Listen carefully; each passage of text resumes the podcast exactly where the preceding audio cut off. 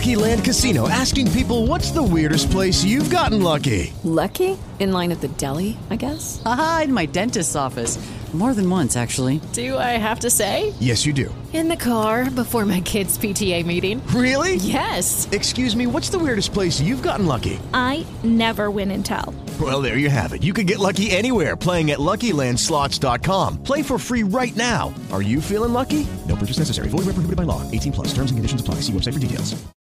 Bene, ehm, anche se estate affronto nuovamente l'argomento della psicobiotica, che è uno dei miei preferiti, lo sa chi mi segue, dato che anche quest'estate la si ritrova abbondantemente sui giornali e sul web, e quindi mi sembrava il caso di dare qualche piccolo aggiornamento, un piccolo riassunto di quello che sta accadendo a riguardo. Le evidenze che il microbioma dell'intestino parli al cervello e viceversa sono ormai molto consolidate, anche se gli aspetti più profondi di questo dialogo sono ancora da definire per la psichiatria e la medicina in generale, quindi chi vi dice che le cose sono molto chiare non sta dicendo la verità. In ogni caso, molti laboratori hanno iniziato ad ipotizzare che i medici potrebbero migliorare addirittura l'umore dei pazienti manipolando gli organismi presenti nelle loro viscere, di fatto alterando la formazione delle feci dell'intestino, visto che di questo si tratta, in ultima analisi modificando la parte batterica e di altri microorganismi che costituisce grossa parte del microbioma. Infatti diverse ricerche hanno scoperto che variazioni del microbioma sono associate ad una vasta gamma di condizioni neurologiche e psichiatriche, tra cui l'epilessia, l'autismo, la schizofrenia, il bipolare, la depressione, l'Alzheimer e anche il Parkinson. Date un'occhiata alla bibliografia che vi ho lasciato in descrizione del video di YouTube per approfondire questi aspetti se vi interessa. Tra i vari risultati che più interessano i medici clinici sono quelli relativi ad alcune evidenze che indicano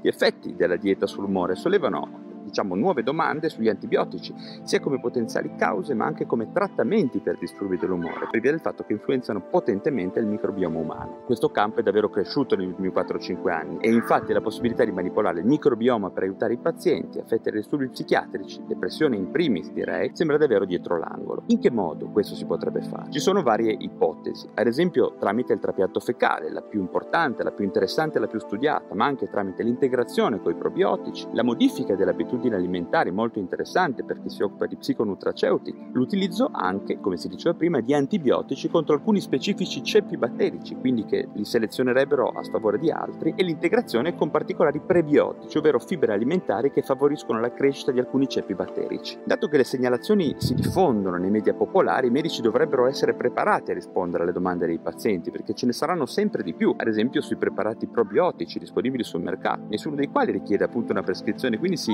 corre il rischio che alcuni pazienti si dedichino a una sorta di automedicazione di fronte a una speranza che al momento è ancora un pochino un miraggio, non è ancora così presente, non è ancora molto netto il fatto che l'integrazione con probiotici possa migliorare ad esempio i disturbi dell'umore. I pazienti, state sicuri, chiederanno questo ai medici e questo sta di fatto già un po' iniziando ad accadere, anche perché su internet si trovano miliardi di articoli suggestivi al riguardo, le persone stanno recuperando questo messaggio e stanno recependolo alla loro maniera, quindi vale la pena starci dietro. Le fondamenta di tutto questo discorso però sono sicuramente importanti. D'altra parte i medici hanno discusso la relazione del cervello e dell'intestino per secoli e questa conversazione accademica ha assunto nuovo peso con la scoperta ad esempio del sistema nervoso enterico nella metà del XIX secolo. Molti scienziati hanno infatti notato la comunicazione nervosa tra cervello ed intestino che andava in entrambe le direzioni, quindi lo stress e le emozioni potevano modulare le funzioni gastrointestinali, mentre il dolore addominale, disturbi addominali e altri segnali più sottili potevano influenzare a loro volta le emozioni da partenza encefalica. Più recentemente poi la scoperta che una marea di microorganismi vivono nell'intestino umano ha richiamato l'attenzione sui loro possibili effetti a livello generale dell'organismo e nello specifico delle malattie psichiatriche. I ruoli più ovvi per questi microbi sono appunto l'omeostasi della barriera intestinale, l'assorbimento dei nutrienti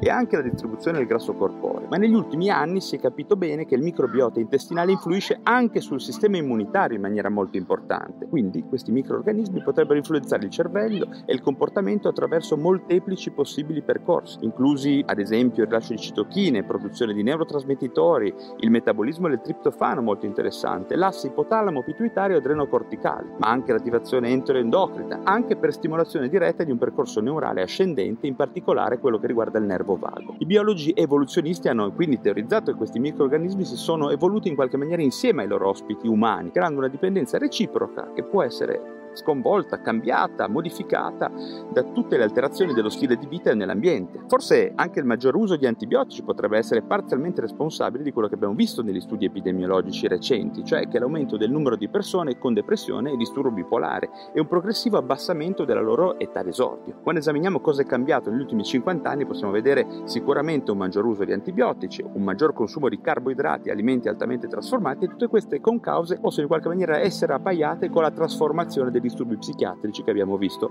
in questi ultimi 50 anni. Io parlo di queste cose da molto tempo sul mio blog, vi invito ad andare a vedere gli articoli che vi ho messo in descrizione e gli altri video. Se poi vi interessa l'argomento trovate su amazon.it il mio libro Psicobiotica, che è un pochino un riassunto di tutti questi discorsi che sono emersi in questi ultimi anni sul rapporto tra microbioma e sistema nervoso centrale. Questi rapporti che riguardano intestino e mente umana, quindi in ultima analisi le cose stanno così. Bene, vi ringrazio di aver visto questo video, se vi è piaciuto vi chiedo di darmi un like, se vi interessano la psichiatria e le neuroscienze iscrivetevi a questo canale YouTube. Vi saluto dalle mie vacanze e vi auguro davvero una buona giornata. Ok, round 2. Name something that's not boring. A laundry? Ooh, a book club. Computer solitaire, huh? Ah, oh, sorry, we were looking for Chumba Casino.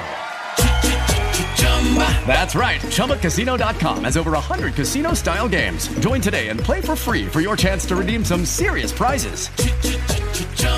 ChumbaCasino.com. No purchase necessary. Full prohibited by law. 18 plus terms and conditions apply. See website for details.